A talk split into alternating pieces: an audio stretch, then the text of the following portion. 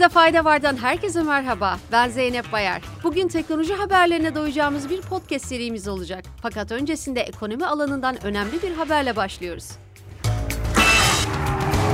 Nobel'li ekonomist Paul Krugman, Bloomberg'e verdiği mülakatta yabancıların enflasyon risklerini geride bırakmış göründüğünü belirterek enflasyonun finansal koşullardaki gevşeme ile yeniden yükselebileceği uyarısı yaptı.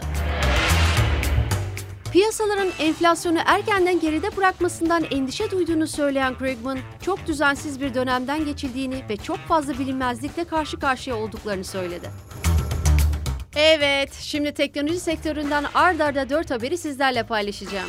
Dünyanın en büyük elektronik üreticilerinden Sony, Türkiye pazarında satışta olan kategorilerden televizyon ve ses sistemlerinde optimizasyonu gideceği açıklamasını yaptı. Japon elektronik devinden yapılan açıklamada Türkiye'deki müşteri hizmetlerinin devam edeceği bilgisine yer verildi. Diğer taraftan şirket yetkilileri Sony'nin Türkiye'den çıkacağı yönündeki haberleri ise yalanladı.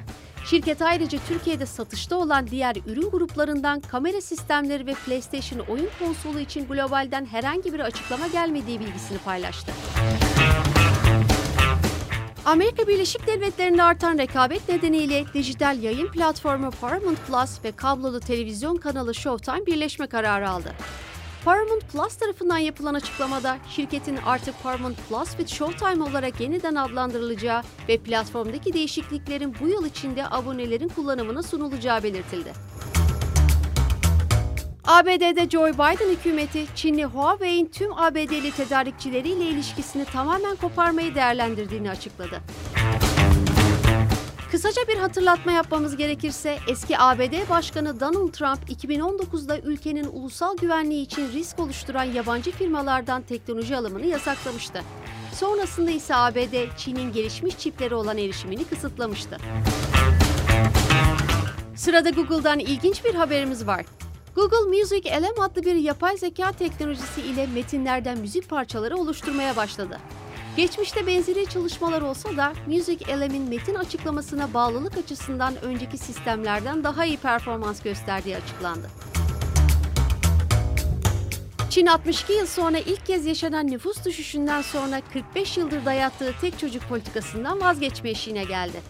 2016 yılında iki çocuğa kadar izin vermeye başlayan Çin'in Sichuan eyaletinde ilk kez çocuk sınırlaması kaldırıldı. Bu karar ile ülkenin güneybatısındaki 80 milyon nüfuslu Sichuan eyaletinde insanların sahip olabileceği çocuk sayısında herhangi bir sınırlama olmayacak. Evet, doğru duydunuz. 80 milyon nüfuslu bir eyalet.